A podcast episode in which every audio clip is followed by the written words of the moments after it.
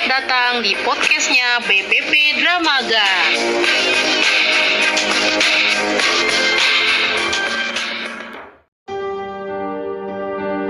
Assalamualaikum warahmatullahi wabarakatuh. Jumpa lagi dengan saya Evrina Budiastuti, penyuluh pertanian dan juga Danti POPT Kecamatan Dramaga dan Taman Sari. Wih, banyak banget ya Bu ya. Iya, dua. Dua. Jadi Iya. biasanya kita eh, apa ngobrol di kantor. Sekarang kita ngobrol di lapangan sambil ngaso Di Tam- saung. di saung, di saung loh. Tapi kecil. Eh, di saungnya milik Pak Oji ya. Mm. Poktan Subur Jaya. Nah, mau lanjutin lagi nih soal eh, ilmu pengetahuan dari POPT kita Bu Danti. Kalau yang episode sebelumnya di podcastnya BPP Dramaga itu ngebahas sama penyakit perbedaannya. Nah, sekarang Bu Danti mau ngejelasin apa? Saya mau ngejelasin penggunaan pestisida harus berdasarkan 6 tepat. 6 tepat. Jadi nggak cuma eh, pakai masker aja yang harus tepat. Eh, pesti pakai pestisida juga harus tepat. Oh ya Iya. izin, ini Kita eh, lepas masker lepas ya. masker dulu sebentar. Soalnya kita di lapangan. Di lapangan takut panas. kedengeran ya kalau kita Iya. ngobrol pakai masker. Ya, mau izin. Ya udah eh kayaknya langsung aja deh pengantar dulu nih sebelum ditanya-tanya ya. Pengantar ngobrolin apa? Masa langsung saya tanya? Kita ngobrolin apa? Eh, mangga silakan. Ngapain harus enam tepat kayak gitu? Kan selama ini kita sering menemukan eh, penggunaan pestisida yang berlebihan ya atau Mm-mm. tidak wajar dan itu kan pasti akan menimbulkan efek negatif di kemudian hari. Jadi banyak sekali di lapangan yang kami temukan ya sebagai petugas itu eh, apa ya petani itu tidak paham ya. Mm-mm. eh, pestisida itu jenisnya apa saja? Untuk hama atau penyakit terus apa waktu penyemprotan dan Cara? OPT sasarannya itu kadang-kadang mereka suka dioplos ya Ya oplos. Jadi nggak cuma apa tuh yang minuman, dioplos. ya. Pestisida juga dioplos, bahkan pakai pupuk juga dioplos dengan pestisida. iya itu kan bahaya ya Iya, walaupun sebenarnya sudah kita kas- kasih tahu, tapi Iya. memang harus terus dikasih tahu ya. iya benar Heeh. Ya udah berarti sekarang eh, yang enam tepat itu Mhm. bisa disebutin apa? Eh, apa aja gitu Bu oke Danti? yang pertama itu tepat sasaran Ya, sasaran.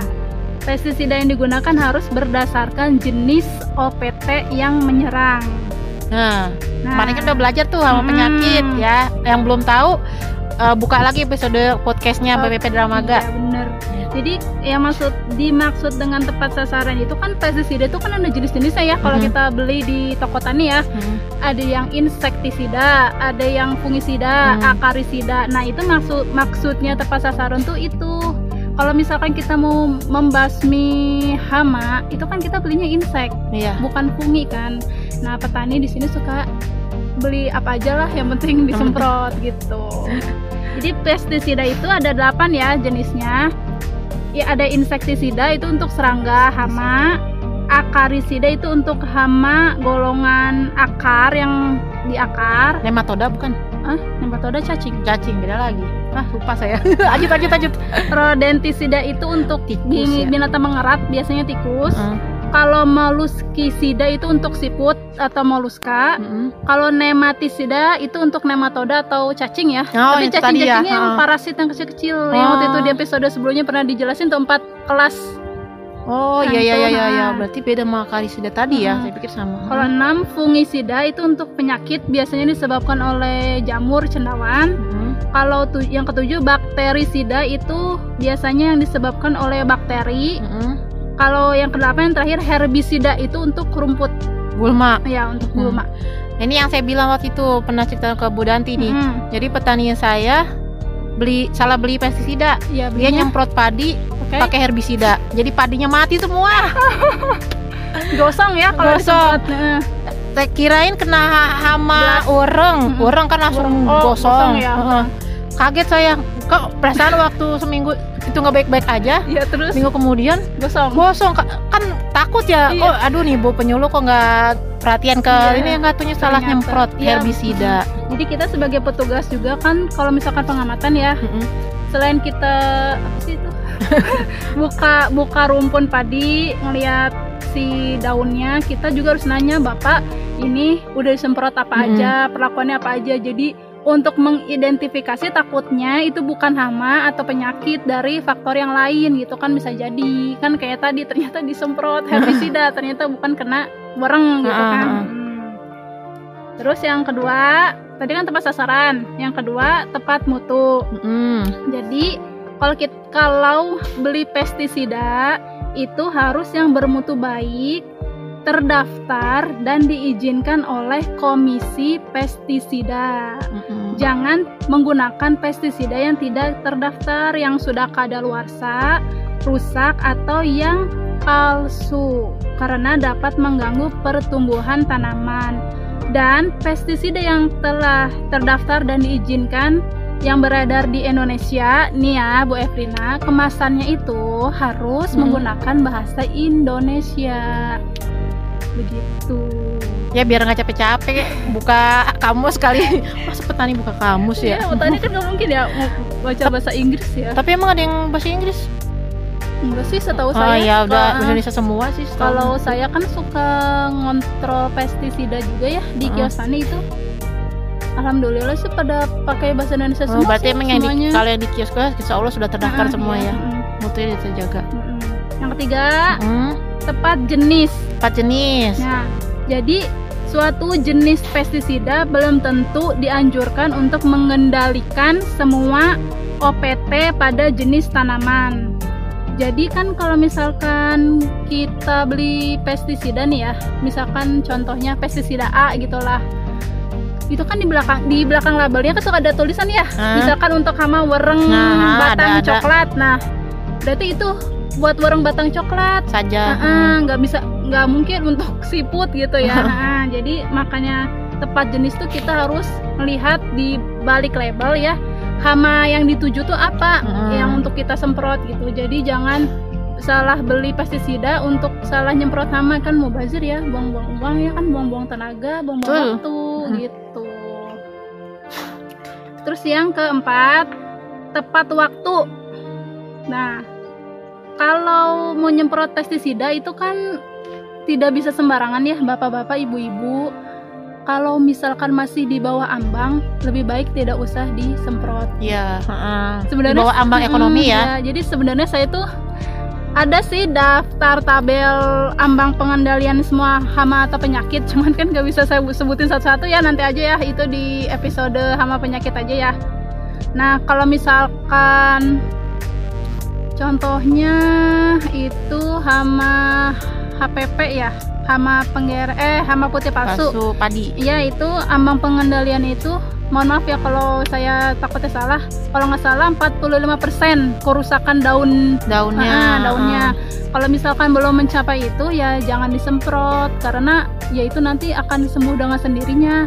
Yang penting bapak-bapak perlakuan dari awal kayak sanitasi tuh bersihin galengannya Mm, bersihin betul, betul. gulmanya yang ada di sawah terus pengatu- pengaturan air jangan sering direndam harus sering dikeringkan kan karena akar itu butuh bernafas udah gitu kalau misalkan ada yang kuning-kuning atau yang merah-merah di tanaman padinya Mm. dicabut lalu dibuang jangan di sekitaran tanaman padi takutnya itu akan menular lagi ke petak yang lain jadi eh, kalau belum ambang mah ya udah perlakuan secara fisik dan mekanik aja pak gitu jangan main nyemprot nyemprot nyemprot gitu Malah lebih enak itu menghemat biaya juga ya. Mm-mm, bener Betul.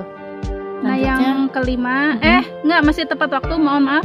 Eh, nyemprot eh, penyemprotan itu dilakukan kalau mau pagi hari pagi hari sekalian, kalau mau sore hari sore hari sekalian. Pokoknya jangan menyemprot pestisida di atas jam 10 ke atas ya, karena itu kan pestisida itu pasti akan menguap ya Ya, kena menguap. matahari. Jadi Mhm. kan percuma ya sayang. Kalau misalkan pagi-pagi mungkin jam 6 ya biasanya petani ya Hmm, semprot aja pagi-pagi banget. Kalau misalkan mau sore eh, setelah asar, asap. Mm, asalkan jangan menyemprot kalau cuacanya sudah mendung ya lebih baik jangan nanti kan tercuci ya. Cuci hujan. Mm, tercuci hujan gitu sayang bapak nyemprot capek-capek kena hujan. Terus yang kelima itu tepat dosis atau konsentrasi formulasi. Jadi sesuai dengan rekomendasi anjuran karena efektif mengendalikan OPT tersebut.